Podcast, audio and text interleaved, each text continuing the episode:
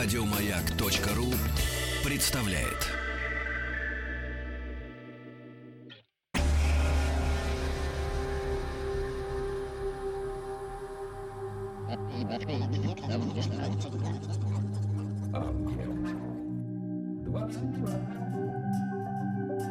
Объект 22.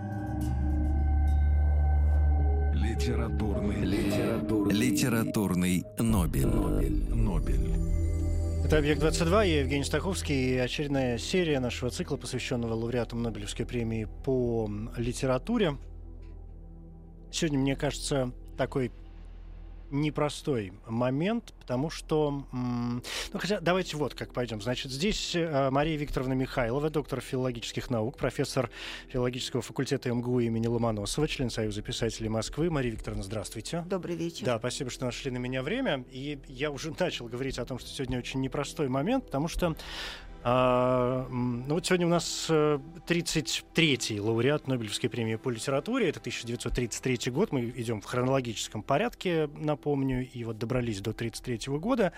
Для многих долгожданного. Я, помнится, в а, одной из прошлых э, программ как-то пытался разбивать всех э, литературных лауреатов на такие э, своеобразные какие-то сп- списки, э, известные, неизвестные, действительно великие, гениальные, и, или, наоборот, спорные и незаслуженно, может быть, забытые и так далее. А, вот сегодня, как мне кажется, человек, который не вписывается ни в одну из этих категорий, и при кажущейся легкости, мне кажется, сегодня будет очень непросто, и я думаю, в процессе будет понятно почему. А, потому что, пункт первый, э, речь идет сегодня о первом русском лауреате Нобелевской премии по литературе, которым, как всем хорошо известно, стал Иван Алексеевич Бунин. Поэтому, ну, то есть человек, о котором, казалось, мы знаем практически все. Поэтому, э, по существу, я вот все думал, с чего, же, с чего же начать нашу с вами беседу, и понял, что у меня, по существу, только один к вам вопрос. Вот, на самом деле, один единственный. Почему Иван Алексеевич Бунин великий русский писатель? Все. Ну, Евгений, ну я начну все-таки не с этого. Почему он стал великим для получения Нобелевской премии? Мне хочется начать все-таки где-то с конца, потому что это было его пятое представление на Нобелевскую премию. Вы представляете, пять раз. Первая номинация в 23-м была, да, за пя- 10 пя- лет до пять получения. раз Мгм. он нервничал, он переживал, и самое главное, он бесконечно соперничал с какими-то или достойными, или не очень достойными людьми. Надо сказать, что там даже возник на каком-то этапе такой, как Петр Краснов. Это вообще было ну, парадоксально. Бунин и Краснов – это настолько несоизмеримые вещи и явления в литературе, что трудно себе представить. Но самое главное, что у него постоянно как-то рядом оказывался или Горький, или Мережковский. Надо Мережковский практически каждый год Э, номинирован. Да, Мережковский, мне его даже жалко, э, потому что восемь раз его номинировали, и у него, в общем, ничего не получилось. А заслуживает, кстати, ну так, в скобочках, раз уж мы о нем вспомнили. Вы знаете, мне все-таки кажется, что нет. Ведь это очень сложно сказать степень заслуженности Нобелевской премии. Мы уже знаем, сколько в ней э, включено каких-то политических э, моментов, сколько чисто художественных. А, Надо сказать, что, конечно, Бунин, безусловно, заслуживает. И странно, что надо было ждать 1933 года, хотя тут есть э, своего рода понимание. К этому времени он стал более-менее известен все-таки на Западе. Потому что одно дело известность в России, которая у него тоже не была безграничной. Об этом я все-таки сегодня буду говорить. Мне кажется, это очень интересный момент, что он никогда не оказывался на первом плане. И в России в эмиграции возникла несколько иная ситуация, потому что все-таки он был крупнейшим среди приехавших. И, кроме того, он сразу возглавил там и Союз писателей, и многие общественные организации. А самое главное, он в эмиграции начал так мощно работать, что очень многие произведения его сразу начи- начали переводиться. А 1933 год это все-таки появление жизни Арсеньева. Надо сказать, что очень важно был 24 год. А, тогда появилась Митина любовь. Вот Митина любовь, она сыграла колоссальную роль, потому что сразу а, буквально насторожились все и русские критики, а Бунине, конечно, писал и Пильский, и э, такие как э, Адамович, ну, то есть крупнейшие критики русской эмиграции. Но самое главное, что на Митину любовь прореагировал Анри Доренье, например. Это очень крупная фигура во французской литературе. А к 1933 году появился, появилась жизнь Арсеньева – и она уже была напечатана в 27 и 29 годах. Он над ней работал с 29 года. В 33 году появилась пятая часть, появилась Лика. То есть вся завершенность романа. романа, романа единственного романа, да. Хотя меня всегда очень смущает, за что дают писатели вот эти формулировки. Э, я смотрела, какие формулировки были, и формулировки были какие-то очень невыразительные. Например, строгое мастерство, сохранение традиций, воссоздание типического русского характера. Это настолько все-таки не отвечает тому, что есть Бунин, и как можно было сформулировать намного интереснее его достижения. Эм, так что тоже на самом деле формулировка говорит о том, что не очень, может быть, даже понимали, кому они дают, какому великому писателю, именно чудотворцы слова, они дают эту премию. Тоже интересный момент, как э, кто рекомендовал его. Вот сейчас, если я буду произносить эти фамилии, они не скажут ничего даже э, литературоведам, некий Францев. То есть это были какие-то литераторы-слависты, э, которые, ну вот, его в очередной раз представили. А рядом был Горький и, мы, э, и Мережковский.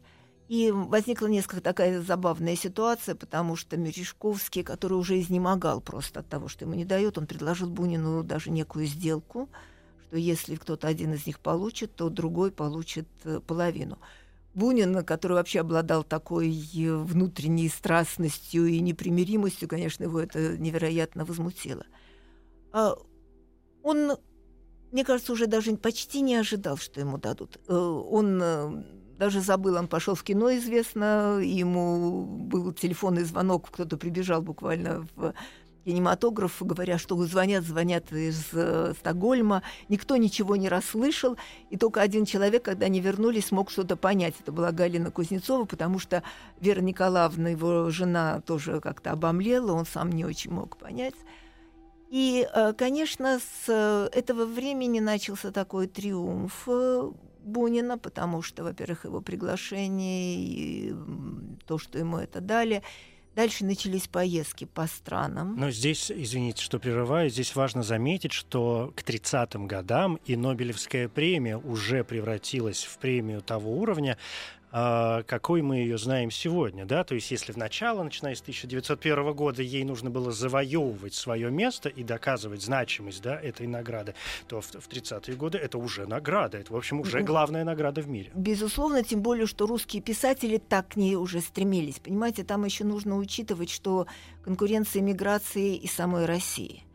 Рядом Горький. Вот, например, э, Цветаева очень была как бы недовольна, что дали Бунину. Это очень странно, но факт. Она сказала, что Горький намного современнее, человечнее и нужнее литературе.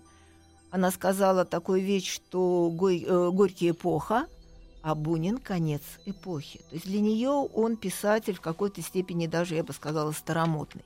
И очень забавная была вещь, она а, поздравительную телеграмму направила Вере Николаевне и с таким, э, таким комментарием, что э, за там, терпение, за э, страдания, то есть будто бы получила Нобеля она.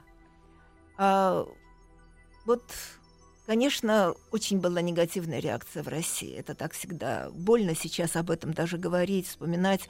Сразу появилась в литературной газете статья, что Горький, Бунин Шведская академия, который, конечно, ничего не понимает, э, кому давать, кому не давать.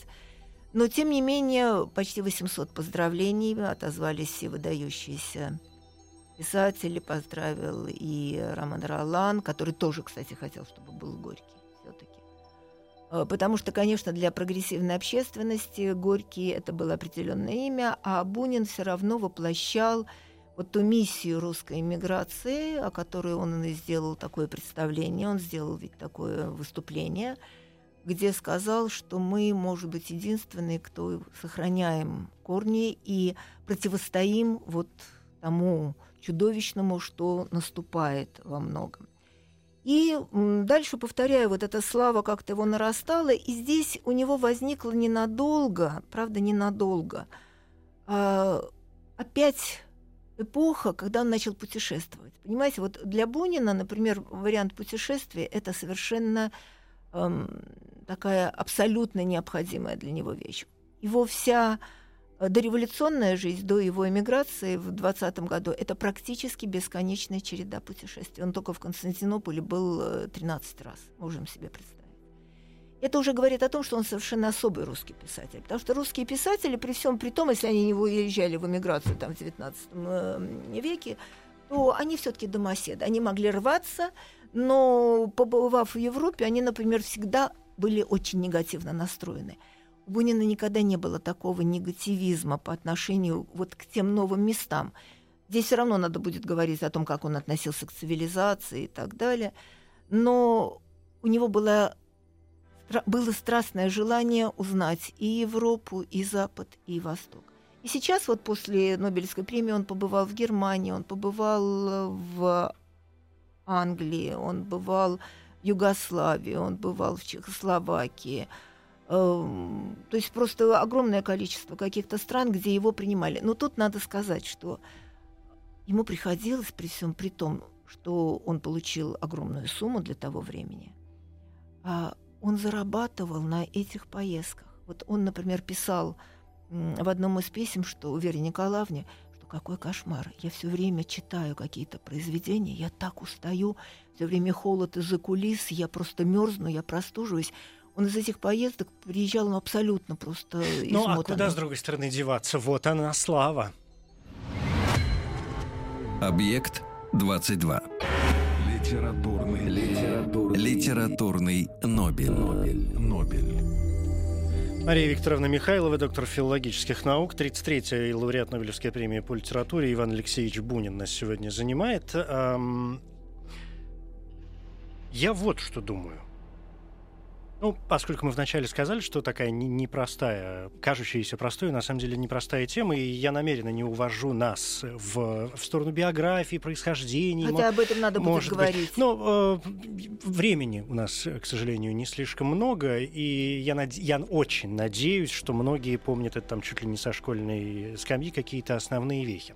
Мне кажется, психологический портрет художника, и в юности в том числе, э, и какие-то вот эти его жизненные, моральные моральные, может быть, ценности, устремления, этические взгляды и так далее, более э, интересны. Причем поздний, может быть, даже период творчества после Нобелевской премии более интересен, чем ранее. Потому что я позволю себе сейчас вернуться к словам э, Цветаевой, которые вы нам напомнили, о том, что она считала Бунина писателем практически старомодным. И, э, коль, коль уж вы здесь у нас, то мне, безусловно, интересно именно ваше мнение. А вы не согласны с э, Цветаевой? Абсолютно не согласна. Ну, во-первых, э, мы знаем, что Марина Ивановна очень пристрастный человек, как очень. крупные все... И очень сложный человек. Э, гении, так же, как Лев Николаевич Толстой, который там мог поставить Серафимовичу пять с плюсом за какой-то рассказ и ненавидел Леонида Андреева. Нет, конечно, для меня, и я в этом абсолютно уверена, э, Бунин как раз писатель, который соединяет огромное количество тенденций, э, кумулирующихся в литературе XX века. То есть он соединяет вот эту реалистическую традицию, развивая ее и показывая, э, на мой взгляд, фантастические возможности реализма, и в то же время он э, берет из э, модернизма те абсолютно необходимые элементы, которые создают очень объемное видение мира. Но вот это разве не позже происходит? Нет, вот я хотела бы все-таки сказать о том, как он развивается. Мне кажется, что перед тем, как говорить о том, как он развивается, надо сказать о том, на кого он ориентируется, кого он а, включает в свой а, такой интеллектуальный багаж. А, я всегда своим студентам говорю, что пусть их радует, что Бунин не скончил даже гимназии, пусть их утешает, что можно быть таким гением, уйдя с четвертого, между прочим, класса и не справившись с почти всеми предметами. Ну, как минимум, так поступили первые и последние лауреаты Нобелевской ну, премии по литературе ну, из вы России. знаете, все-таки в России это было то время обязательно. Угу. Гимназическое образование, при всем там негативном отношении к нему, оно было очень крепким, хорошим, и хотя он э, кончал, должен был кончить э, гимназию в Ельце, это хорошая гимназия. Вот надо напомнить, что он родился в Воронеже в 1870 году. Да, но Воронеж не оставил э, в нем никаких воспоминаний. В три года они уехали, угу. а дальше начинается бесконечная череда каких-то имений, каких-то усадеб, э, потому что это было обедневшее дворянство, он представитель этого обедневшего дворянства, очень болезненно это воспринимавший. Э, отсюда его какая-то запредельная, наверное, гордыня. И он постоянно утверждал, утверждал, что в шестой книге дворянских родов записано имя Буниных. У меня в роду Жуковский, у меня в роду Анна Бунина. Он даже вычислил, что э, с Пушкиными. Связь, да, связь есть. да, что далекая какая-то связь с Пушкиным. И, кроме того, это во многом определило его безумно еще и любовь к Пушкину, помимо литературных каких-то связей. Например, эм, ведь он очень, э, я бы сказала, не продуктивно распорядился своей Нобелевской премией. Он почти ее всю раздал. Вот у нас у всех ощущение, что Бунин холодноватый, сдержанный и немножко презрительный человек. Это, в общем, где-то так. Но это идет от такой внутренней сдержанной замкнутости. Он ее почти раздал. Он раздал ее, он дал какую-то часть внучке Пушкина, когда она к нему обратилась. Он дал бедному Куприну, который безумно нуждался он практически раздавал ее. И к сороковым годам он остался ни с чем, и когда ему надо было печатать э, следующую свою гениальную абсолютно книгу «Это темная аллея», он вымаливал, вымаливал буквально, чтобы ему ее перевели на английский, и за какую-то очень дешевую цену он их, ее продал он вообще получал 25 долларов в месяц от Толстовского фонда, от дочери Толстого. То есть вы можете представить уже в 40-е годы, как он нуждался. И надо сказать, что также нуждался он в юности. Вот э, в юности, если говорить, как он начинал, вот вы все время, я так чувствую, подводите меня к тому, что таким зрелым, таким ярким он стал только в эмиграции. Я, а, когда говорил о старомодности, сейчас, чтобы, чтобы не нарушить ваш ход мысли, uh-huh. я единственное, я думаю, что сейчас я скажу, и мы к этому как раз вернемся uh-huh. позже, что по моим вот личным ощущениям, почему я спрашиваю и вас о ваших личных uh-huh. ощущениях, что Бунин раннего э, своего периода, он действительно, он такой крестьянский, деревня, природа, жизнь там народа, какая-то вот эта вот Русь неприкаянная, непонятная, и только в позднем где-то творчестве, и даже уже, наверное, после Нобелевки в нем начинает начинает проявляться интерес к человеку не только а, скажем, к его внешней оболочке, но появляется и какой-то психологизм, и какие-то вот эти внутренние развороты, которые видны и в темных аллеях, и, и, и главной предтечи темных аллей э, э, рассказу «Солнечный удар», конечно. Э, опять же, вот просто категорически не соглашусь. Ну, это вот мои ощущения. Да, вот личные, я попытаюсь да. просто разбить угу, ваши угу. ощущения, потому что Единственное, к чему я могу отнести ваши слова, и думаю, это справедливо, это раннее творчество, вот это десятилетие, 90-е годы. Сейчас, конечно, литературоведы немножко возвышают всего Бунина, потому что он все-таки наш такой любимый, почти единственный в начале века, непререкаемый авторитет, чего, повторяю, не было в критике и даже среди читателей начала века такого восприятия. Бунин очень трудно входил в литературу, и, конечно, он затмевался двумя другими фигурами. Это Леонид Андреев и Максим Горький. Вот о них писали все, они говорили все. Бунин всегда где-то на третьем даже плане. Да вы знаете, я нашла у Блока, который очень чуткий художник, некие маленькие писатели. Там идет такое перечисление писателей, о которых вы просто не слышите. Кондурушкин. Угу. И дальше Бунин. Понимаете, он для него Вот маленький писатель. 908 год. 908 год. Это Бунину уже Понимаете? 38 Да, лет. Ну, да. Давайте прервемся на минутку буквально и продолжим.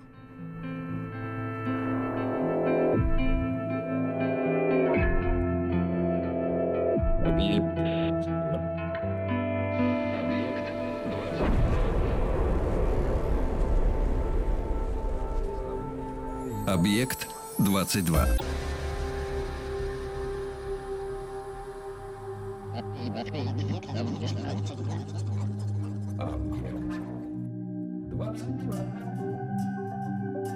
Объект 22. Литературный, литературный, Литературный Нобель. Нобель. Нобель. Это «Объект-22», я Евгений Стаховский, здесь Мария Викторовна Михайлова, доктор филологических наук, Иван Бунин, э, 33-й лауреат Нобелевской премии по литературе, нас сегодня занимает. Э, Мария Викторовна, у меня какой-то не классический треугольник в голове э, сложился. Во-первых, хорошо, что вы напомнили, когда начали разбивать вот эти мои ощущения о ранней прозе Бунина, увели нас вот в те 90-е годы еще 19 века. И тут я вынужден, э, с удовольствием, правда, вынужден вспомнить о том, что Бунин-то начинал как поэт все-таки. А первые, э, там его, во всяком случае, первые поэтические произведения, там, ну, там природа выше крыши. Я думаю, с этим-то уж вы согласитесь, да? То есть там же все вот в этих природных образах. Это вот один угол.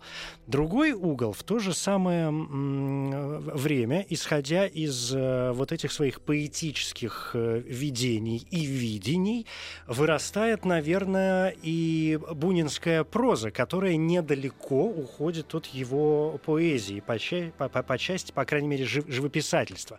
И третий пункт этого самого треугольника — это ведь вполне известное, недаром вы вспомнили о Толстовском фонде, и о Толстом вообще, ведь Бунин был крайне увлечен Толстым в свое время. Эм, Вы верно наметили этот треугольник, хотя я тоже могу сказать, что в 90-е годы он действительно, как вы правильно заметили, э, пишет природу в тех тонах, которые были тогда приняты. Знаете, как это ни странно, он очень дорожил Натсоном. Хотя уже в то время Натсон был несколько э, Ну, не просто бы, да. старомоден, а тоже где-то уже вытеснен э, на обочину просто литературы, потому что вспомним, что в 90-е годы начинали все-таки декаденты. Все-таки возникал Брюсов, Бальмонт, которого потом э, Бунин назовет э, сумасшедшим маратоманом. И вообще он, надо сказать, ко всем этим э, ухищрениям, как ему казалось, придуманностями, вот вычурностями, был просто безмерно раздражен. Для него это были люди, вот имеется в виду декаденты и символисты в том числе, были люди, которые, честно говоря, ничего просто не понимают в России, в русской действительности, в той, может быть, деревенской жизни. Но для него Россия это не только деревенская жизнь, это у него очень широкое понятие, которое все больше и больше расширялось. И вот э, некоторые даже сейчас считают, что Бунин как поэт, может быть, си- так считала Вера Николаевна, что он, это, он сильнее, чем э, Бунин прозаик. Как Были- считал э, Набоков, для которого, для которого поэзия самого была таки- таким камнем Ну, тяжелым. Набоков это вообще такая особая статья, потому что вы Ну, знаете, это- стилист, он великолепный. Нет, нет, я сейчас хочу говорить Мгм. о взаимоотношениях с Буниным. Это было такое соперничество, что они немножко предпочитали даже как бы не замечать друг друга.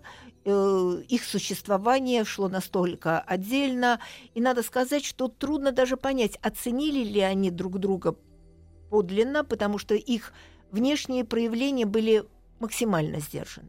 Но я хочу как раз сказать вот про 90-е годы, которые, на мой взгляд, очень вялые очень э, вторичные. Он идет во след э, народнической литературы, как вы правильно сказали, деревня, сострадание, бедные крестьяне. Вот она Э, старомодность, вот да. она традиционность. Вы поймите, 22 года, Ну юноша, да, который ну да. вышел из э, самых таких очень ну, малообеспеченных э, условий дворянства, с этой безумной гордостью. 18 лет он с крестом на груди, с котомкой выходит и идет в Орловский вестник, чтобы там что-то делать. Но вот я специально думала, о каком стихотворении поговорить, э, чтобы доказать какой он интересный поэт и насколько это не просто изображение природы. Он вообще очень обижался, когда ему говорили, что вы изображаете природу. Он говорит, нет, я изображаю не природу, а всегда даю часть души или вообще мою душу.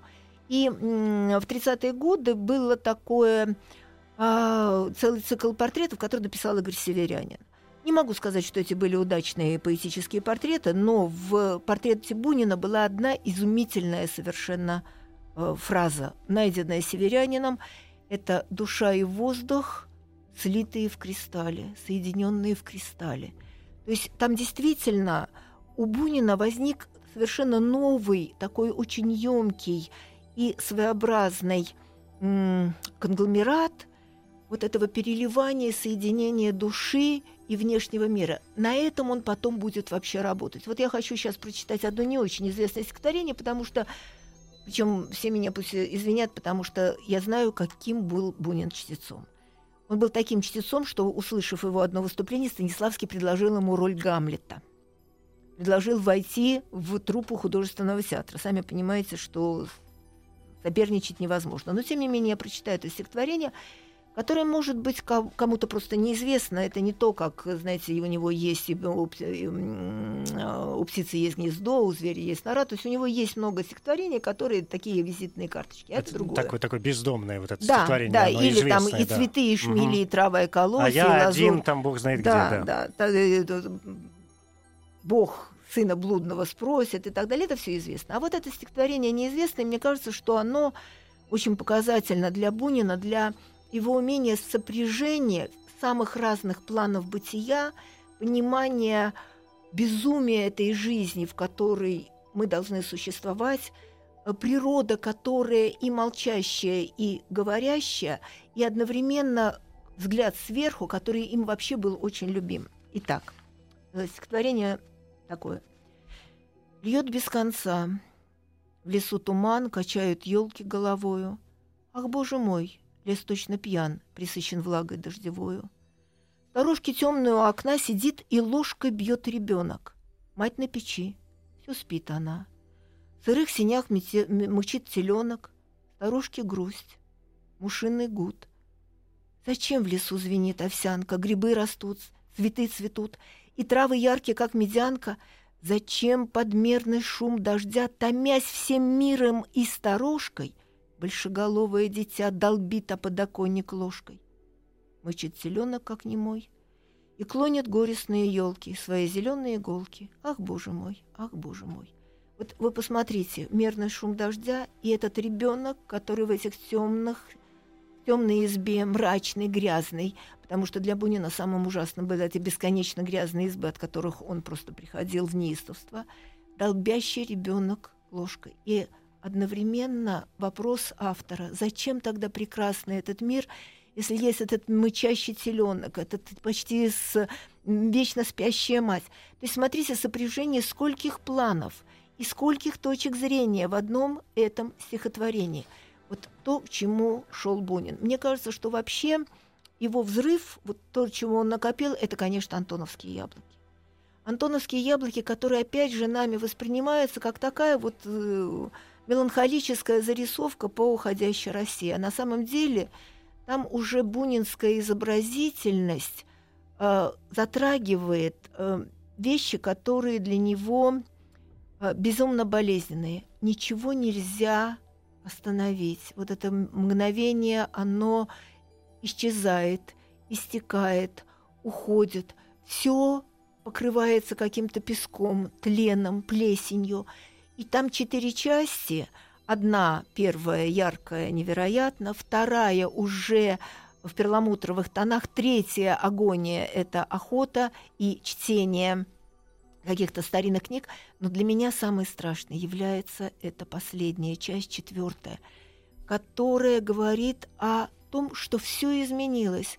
Ушел весь тот крепкий, какой-то надежный, какой-то эффектный, я бы сказала, даже э, нарядный быт, который эту жизнь как-то конструировал. В последней части вместо красавца хозяина, который застрелился, какой-то полупьяный человек в каких-то мятым э, лицом после э, попойки, отсутствие борзых, э, только воспоминания об охоте и заунывная песня о дороге, которая заметает. Вот для Бунина вообще деревня – это, опять же, не та деревня, к которой мы привыкли даже по народникам. Да, ужасная, грязная и так далее. Для Бунина деревня – это то уходящее, что сохранить просто не удается, потому что, на мой взгляд, вот второй его тоже невероятный такой взлет, который обусловлен был э, поездкой 906-907 года. Вот для меня Бунин э, ранний, это может быть до 906 года, во многом Бунин даже случайно. Здесь яркие э, антоновские яблоки.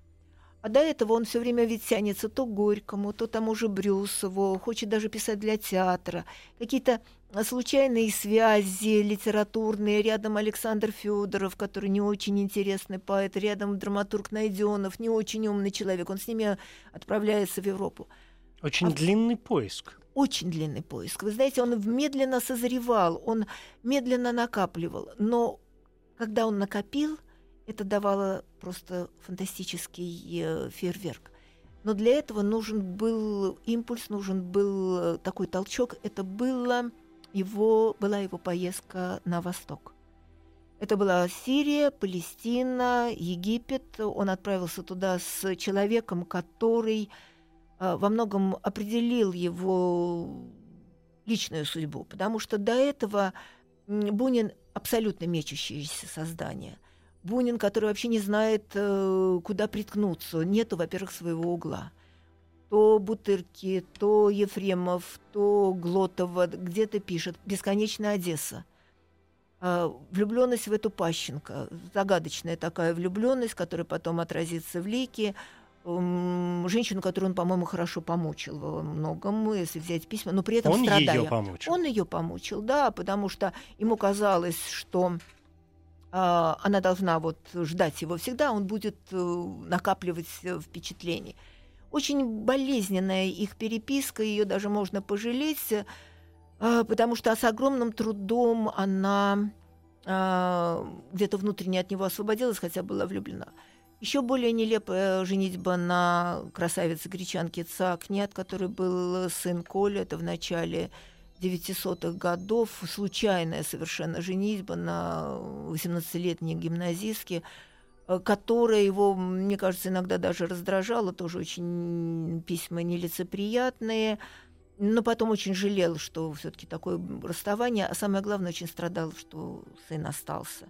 Известно, но ребенок умер. Ребенок умер, э, но известно, что он о нем всегда помнил, и он умирал с портретом э, сына Коли в руках.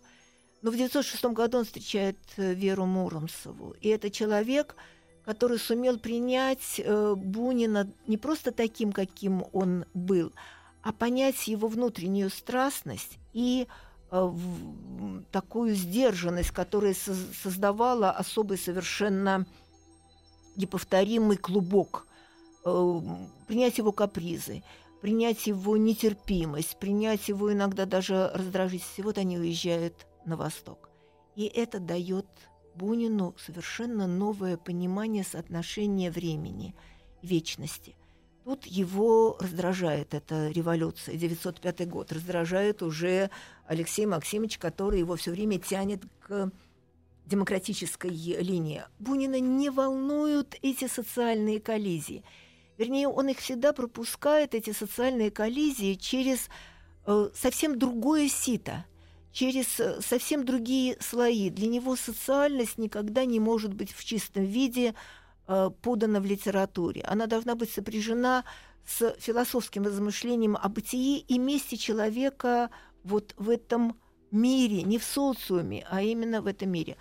Э, очень любопытна оценка тех же антоновских яблок, э, типично горьковская.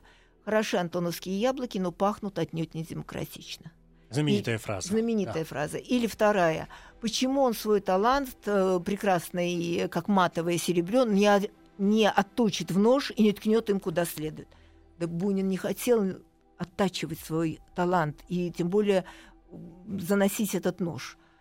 А, и вот когда он встречается с этими угасшими цивилизациями, вдруг он начинает совершенно по-другому воспринимать Россию. Он начинает воспринимать Россию в контексте вечности, в контексте истории. Ну, в то есть контексте получается, что древности. это зарождение некой даже мистической традиции.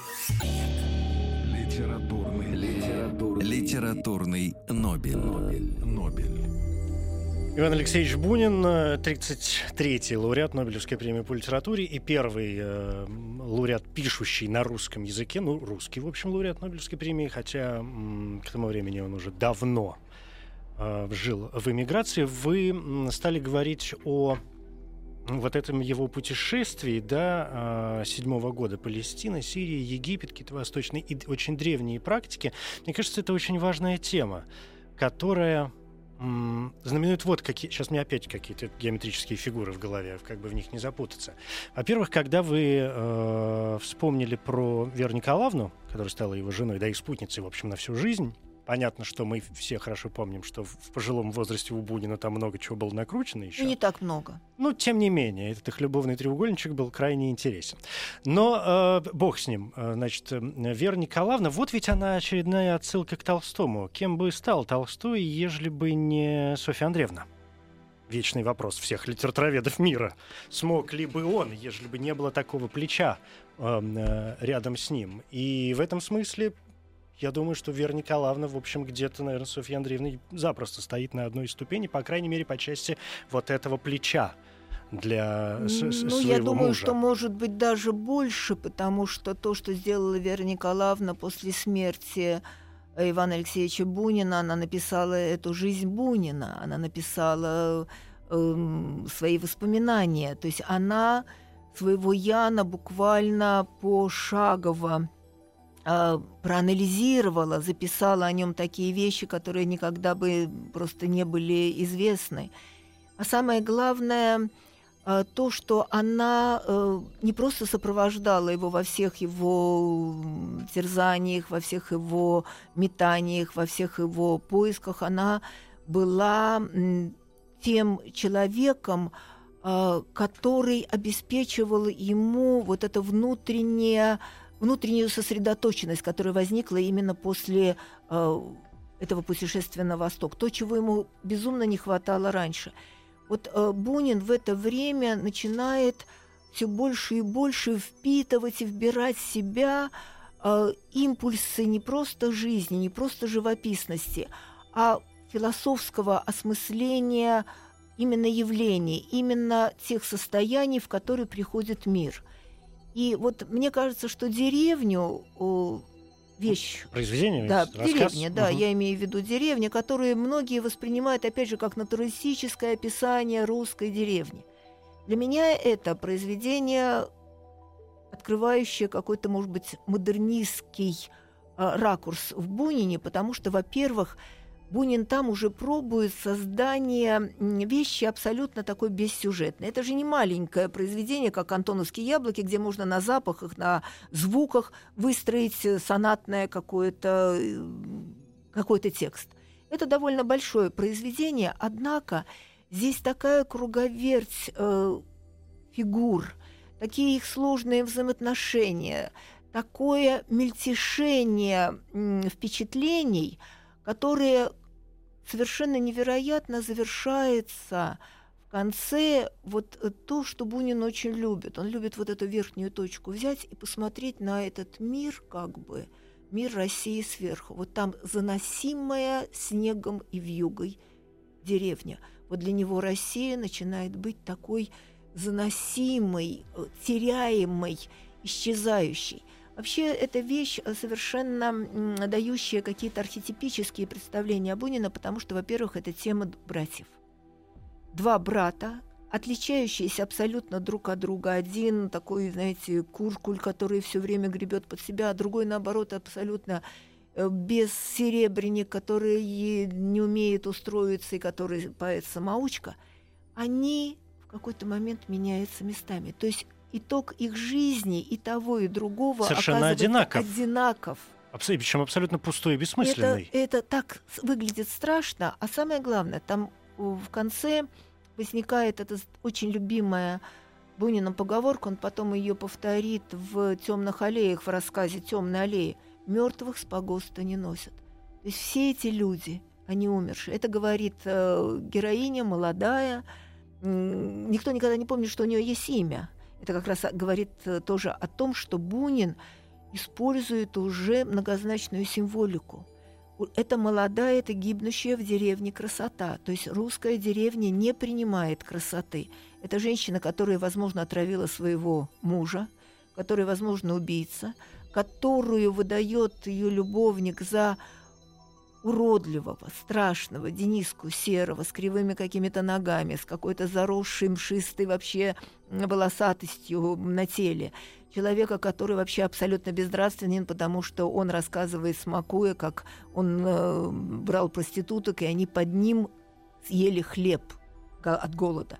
То есть и она в голубом атласном платье капает э, со свечки э, воск, как слезы ее, вот она говорит, мертвых с погоста не носят. Для Бунина это символика гибнущей России. То есть вообще Бунин очень большой прогнозист. Он во многом видит э, то, что еще, например, для э, Горького было неожиданным, потому что Горький в это время пишет повесть «Лето», где вся деревня готовится к новым явлениям. А Бунин э, вскоре после деревни пишет «Суходол», где он показывает, откуда вот те явления, то есть сто лет разницы, а ужас жизни Суходола не меньший. А, Суходол очень интересная вещь, потому что для меня это одна из первых бунинских вещей – которые я вижу его сходство не с Толстым. Про Толстого я могу говорить очень много, про любовь э, Бунина к Толстому. Это, в общем, лежит где-то на поверхности. Ну да, это известный момент. Встречался, угу. обожал, восхищался живописностью, темы вот это «Живые люди», написал замечательную вещь «Освобождение Толстого», где ввел э, Толстого в такую буддийскую традицию. А здесь а здесь совершенно другой момент. Да, Мария Викторовна, да. давайте минутку передохнем по глотку угу. чая. Да. Я отниму, с вашего позволения, у вас еще 10 минут времени.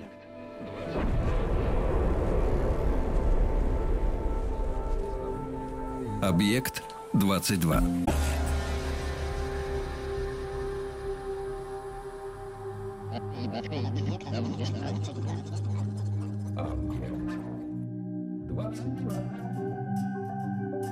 Объект 22. Литературный, литературный, литературный Нобель. Бунин сегодня в литературном Нобеле. Мария Викторовна, мы так остановились где-то на суходоле, но я предлагаю двигаться дальше, чтобы успеть еще сказать несколько важных э, вещей. И здесь у вас карт-бланш, конечно. Угу. То есть я все время надеялся, что вы нас сегодня удивите, и, и, надо сказать, удивляете, да, поэтому я умолкаю. Ну вот сейчас я удивлю вас точно, потому что буду говорить о том писателе, которого Бунин терпеть не мог. Это Достоевский. Ну, как и Набоков поминаемый ну, сегодня. Вы знаете, просто ненависть Бунина была такая, что когда к нему приехал Андре Жит, и они начали говорить о Толстом и Достоевском, и Андрею Жиду пришло в голову сказать, что «Война и мир» — скучная книга, Бунин бросился на него с ножом. Ух ты!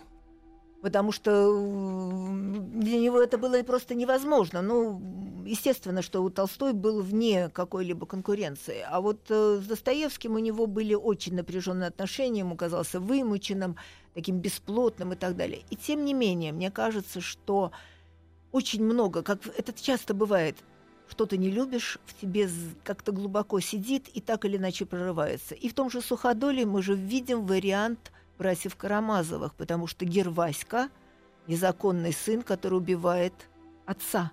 То есть практически сюжетная канва очень близка. И вот этот распад семьи там тоже зафиксирован – другой момент, который тоже для Достоевского был очень важен. Люди делятся не по социальным каким-то э, параметрам, не по психологическим параметрам, а они заранее определены как жертвы и деспоты. Кто-то кого-то всегда будет э, угнетать, издеваться. И там как раз все герои, и дворяне, и дворовые, вне зависимости от положения, делятся как раз на Э, деспотов и на жертв. Ну, у Раскольникова, у, господи, у Раскольникова, у Достоевского, и в первую очередь, конечно, в Раскольникове деспот и жертва в одном лице. Да, но и в данном случае у него есть вариант преступления и наказания. Это его рассказ «Пестрые уши». Петли, э, прошу прощения, «Петлистые уши». Это петербургская, петербургский убийца, который вот приблизительно как Раскольников совершает э, какое-то и вымученное, и вынужденное преступление. Но я хочу сейчас э, напомнить э, тоже, ведь Бунин много написал, понимаете, вот выбор всегда очень сложен, то, о чем хочется сказать слушателям и напомнить. Может быть, не все обратили внимание на очень небольшой рассказ, который называется «Старуха». Это полторы странички, э, рассказ, э, который абсолютно уж бессюжетен, про то, как плачет старуха-кухарка, в то время как идет совершенно невероятная жизнь России. Это рассказ, э, написанный в период Первой мировой войны. И вот это повторение слез, э, плача этой несправедливо обиженной старухи, в то время как где-то наслаждаются жизнью, где-то идут в театры, где-то убивают на фронтах войны. Опять же, Бунин видит это невероятное, а, объемное явление, которое совершается на всей территории России, а в это время плачет и плачет и плачет бесполезная, ненужная, неинтересная старуха. Не напоминает это вам слезинку ребенка, которую нельзя а, простить никаким образом этому мироустройству. Для Бунина очень важна такая вещь, как пестрая душа. Он говорит о том, что русский человек это пестрая душа. Он вообще очень цветастый. А, ну, пеструю душу он сейчас имеет в виду, что в нем в одной душе может соединяться, как говорит Тихон Красов в деревне, и собака, и э, жалостливое нежное существо. В какой-то момент повернется одно и другое. Это же вот идеал Содома и идеал Мадонны, которые соединяются у Достоевского. Обычно у Бунина говорят, о, нет, он развел. У него отдельно злодеи и отдельно, так сказать, такие прекрасные русские люди, чистоты невероятные. У него же есть эта знаменитая фраза о том, что русский человек из него как дерево, из него или дубина, или икона, в зависимости от того, кто это дерево обработает, или Емелька Пугачев, или Сергей Радонежский. У него очень часто человек – это пестрая душа. И э, это особенно имеет отношение к его рассказам о любви, потому что неожиданность его любовных коллизий тоже показывает непредсказуемость поступков э, героев. Ну вот Но они я... темные аллеи, да, где появляется Я хочу чувство. раньше сказать об этом. Я хочу сказать о его вещах десятых годов, где уже начинает поступать вот эта мелодия уникального любовного чувства. Потому что для меня, например, Бунин, который терпеть не мог, я уже сказала, символистов, для него блок – это украшатель России, для него блок – это что-то, какие-то бесконечные мифы и ничего плотно не стоящего на земле – вдруг создает рассказ «Легкое дыхание», в котором, конечно, Оля Мещерская – это ведь воплощение вечной женственности. Что такое Оля Мещерская?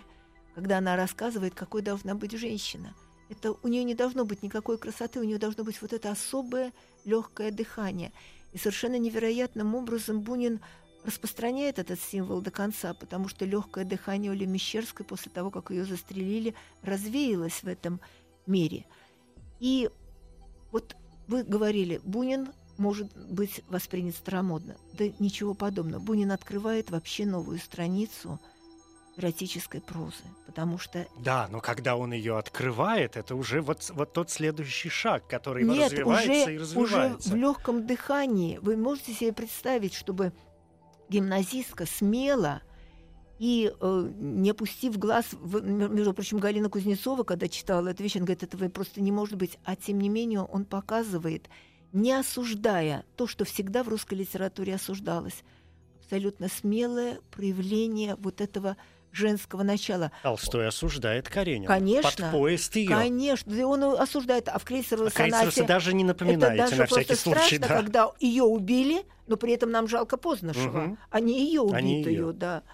А Бунин впервые позволяет себе показать красоту Оли Мещерской, которая соблазнительница, и которую убивают вполне как бы потому что она ну, изменила, она там поиздевалась над этим влюбленным человеком. Вот он позволяет себе раскрыть эти тайны, таинства любви. Потом в «Митиной любви» он опять покажет это, как говорили тогда, место пола. Вот то, что человека буквально захлестывает, то, что не дает ему возможности вдохнуть, то, что будет в солнечном ударе. Совершенно фантастическая вещь, которая тоже невозможна. Кратковременное сближение, чисто плотское сближение. В русской литературе такого просто никогда, это невозможно было. Однако это становится той поэзией, после которой жизнь этого человека просто прекращается. Все превращается в пустыню. Был солнечный удар, была ослепительность, а дальше бесконечность жизни, которая не имеет никакого значения. Бунин в конце, во второй половине, может быть, своего творчества, а уже это где-то начинается с господина Сан-Франциско, о котором, к сожалению, мы не имеем возможности из-за времени Ну, я сказать. думаю, это один из самых известных его И рассказов. тем не я думаю, менее, что он знаю. мистический. Вы правильно использовали это слово? Мгм. Там же дьявол возникает. Дьявол, который следит за то, чтобы этот корабль был в этой пучине, и чтобы этот корабль тонул. А корабль зовут Атлантида. Атлантида. Конечно. То есть здесь И есть вот Сан-Франциско, это извините, тоже, видимо, космическое, не случайно. космическое зло, которое неустранимо. Мгм. Так что это и мистический абсолютно текст, в котором есть, э, как у Толстого, предвидение. Он уже узнает там хозяина на капри. Но мы о нем просто не можем говорить, потому что это и толстовское влияние, и тоже очень много нового. Но он подготавливает себя, начиная с «Солнечного удара», с «Метиной любви», э, такого рассказа, как «Ида», э, «Сын», и Игнат и прочее к темным аллеям. Он вообще считал, что темная аллея это лучшее, что он создал. Можно спорить, можно, конечно, не соглашаться, но то, что он изучал и изучил и предложил нам расшифровывать эту любовь как грамматику любви, причем грамматику чужого, наверное, языка, который не всем нам и понятен, потому что это то, что ошарашивает. Вот э, в темных аллеях ведь очень много текстов, начиная с первого, который, по сути дела, тоже очень напоминает какие-то вещи. Сюжет поздней встречи и раскаяния э, мужчины, который вовремя не успел э, довести свою любовь до какого-то прекрасного завершения. И Бунин приходит к этому пониманию. Миг любви восполняет всю последующую жизнь. У него становится миг и вечность. Он сопрягает эти. Этим он ни на кого не похож. В русской литературе тоже такого не было. И еще последнее, может быть, что я хочу обязательно сказать, это тема памяти. Это даже не просто тема. Он вводит в русскую литературу категорию памяти, как эстетическую категорию, потому что у него есть э, небольшой текст происхождения моих рассказов, которые рождаются из чисто вот визуального э, воображения, которое посещает его. Вот он видит какого-то мужчину, который кнутовищем э, сбрасывает гня- грязь, которая прилипла к его сапогам и сходит на крыльцо какого-то дома. Рождается рассказ Степа. Вот у него из этих картин рождаются эти рассказы. Ведь когда они появились впервые в России, в девятитомнике, который сделал Твардовский, там трех рассказов вообще не было, потому что они даже для э, 70-х годов были невозможны настолько. В Америке попросили его исключить некоторые фразы, потому что они были настолько Неприлично. откровенной. Причем Бунин умеет это ведь делать так, не употребляя никаких слов. Это филигранное мастерство, но мы понимаем эту бездну, которую падают эти люди, тем, чтобы в конце застрелиться, покончить самоубийством, принять яд и так далее. И, наверное, в конце все-таки я хочу сказать о самом последнем произведении Бунина. Это 52 год. Его такой очень маленький рассказ «Бернар». Я бы сказала, такой трогательный рассказ, потому что он по следам Мапасановского рассказа о моряке Бернаре, где Бунин, может быть, отвечает на вопрос, зачем все в этом мире устроено вот так. Он говорит, что действительно есть какой-то высокий Божий промысел, чтобы мы делали хорошо. И вот как этот Бернар, который непонятно почему считал ну- нужным, чтобы он был хорошим моряком, вот так мы и должны поступать. И последняя фраза, которую он написал в литературе, видимо, я могу о себе, как писателе, сказать так, как Абернар сказал о себе. Видимо, я был хороший моряк. Видимо, я был хороший моряк, да, Да. действительно. А, спасибо вам большое. Тут вот, раз уж вы закончили на этой фразе, я позволю себе поделиться тоже каким-то своим еще одним ощущением от Бунина и ее, его, то, о чем вы вскользь, как мне кажется, сказали. А, вот это не только память, но и вообще в Бунине очень серьезно чувствуется вот, этот, вот этот взгляд в прошлое. Его бесконечно волнует прошлое, откуда вырывается вся эта память. И Почему-то мне видится в этом э, такая, знаете, суровая ностальгия, но ностальгия не по месту, не по России, например, откуда он уехал. Да, известно, что ему предлагали и вернуться, и он сам об этом думал, но заявил, что нет, я не могу вернуться в сталинскую Россию, ребята, извините, без меня. Э, А это какая-то ностальгия по, по времени. Ему все время хочется куда-то вернуться, где, как ему, может быть, кажется, а, ему было во всяком случае, не совсем плохо, чтобы не сказать хорошо. Вот эта неустроенность в жизни, э, нехватка дома какого-то постоянного угла, какие-то скитания, разъезды, эти женщины, которые, ну, хорошо, одна была помогала, ну, ну и так далее, и так далее. И вообще, вы знаете, я не знаю, согласитесь вы со мной или нет, мне кажется, Бунин, почему он пришел к этому эротизму, блестящему совершенно, именно, в общем, уже в очень пожилом возрасте, да, э, когда и физические силы человека иссякают. Мне кажется, Бунин очень боялся старости. И, ну, и смерти, конечно. Да, вот здесь Прям вы, вот в нем чувствуется это. вы здесь попадаете в абсолютную точку, потому что, конечно, главная вообще его тема — это тема смерти. Вот когда я говорила, что он очень слабо, на мой взгляд, начинал 90-е годы, единственное, что его отличало от всей когорты писателей 90-х годов, там и Вересаев, и Серафимович, и Куприн, и много-много хороших, добротных очень писателей. Он молодым в 22-23 года пишет стариков, в которых он вглядывается. Кострюк, на хуторе. Эти старики, он не может понять, что чувствует вот этот старый человек. У него есть совершенно гениальный рассказ, который называется «Древний человек». Это про реального, встреченного им такого крестьянина Таганка, которому 107 лет, который ничего уже не может вспомнить. Для Бунина очень страшно вот это какое-то внутреннее угасание, исчезновение человека при еще существовании оболочки. Еще когда он не уехал в эмиграцию, он неоднократно говорил, «Боже мой, сколько мне осталось? Ну, еще 10 лет каких-то, 15, а ему оставалось еще почти 40 лет». А он уже тогда думал, что все исчезает. Вот этот, я бы даже не сказала, это страх. Это какое-то особое острое ощущение вот этого исчезновения, то, что ничего не остается, вообще все тлен. Поэтому он возвращается не столько к какому-то месту, где ему было хорошо, ему, в общем, было неуютно, честно говоря. Он человек такой метущийся. Ему, на самом деле, было хорошо в Грасе. Вот он любил свой Грас, он любил юг Франции, он вообще любил тепло. Россия с ее дождями, холодом, погодно его не устраивала.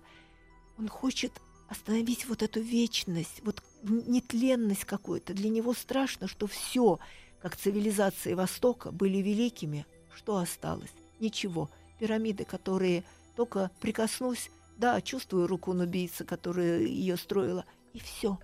То есть какие-то памятники. У него есть рассказ будни, у него есть э, рассказы, которые вот касаются того, что все уходит в какое-то небытие и песок. Конечно, это внутреннее ощущение, которое хочется отдалить, отдалить. Есть притча у него, вот, может быть, тоже, услышав, перечитают «Молодость и старость». Совершенно гениальная притча, где он Это про раска- человека, осла, Да, собаку и да, обезьяну. да, Но не который- рассказывайте, пусть все найдут уже Да. в конце концов. И что произошло с человеком, когда он попросил много лет? Все, давайте подвесим тут интригу. Вдруг это кто не интрига, знает, да. это отдельное совершенно Да. удовольствие. Спасибо вам большое. Я под занавес нашего разговора единственное, что просто обозначу точечно, что на что еще у Бунина обязательно нужно обращать внимание, это, конечно, окаянные дни. Публицистическое, дневниковое, такое художественно публицистическое, наверное, так будет правильно все сказать. дневниковое, безусловно. Дневниковое, Вообще да. дневник как жанр ценил больше всего. Да, произведение о, ну, о революционных временах в России, поэтому это все-таки в скобочках. И здесь была Мария Викторовна Михайлова, доктор филологических наук, профессор филологического факультета МГУ имени Ломоносова, член Союза писателей Москвы. Спасибо вам большое. Спасибо вам. Литературный, литературный, Литературный Нобель. Нобель. Нобель. Коротко говоря, Иван Алексеевич Бунин, русский писатель, поэт-переводчик. Годы жизни 1870-1953. Наиболее известные труды – роман «Жизнь Арсеньева», повести «Суходол» и «Митина любовь», сборник рассказов «Темные аллеи», публицистическое произведение «Окаянные дни». Среди других наград дважды лауреат Пушкинской премии. Бунин 33-й, трижды лауреат Пушкинской премии, да. Бунин 33-й лауреат Нобелевской премии по литературе, это 1933 год, впервые был номинирован в 1923. Среди номинантов 1933 года были, в частности, Карл Чапек, Хосе Артега и Гассет, Поль Валерий, Бенедетта Крочи, Максим Горький, Дмитрий Мережковский.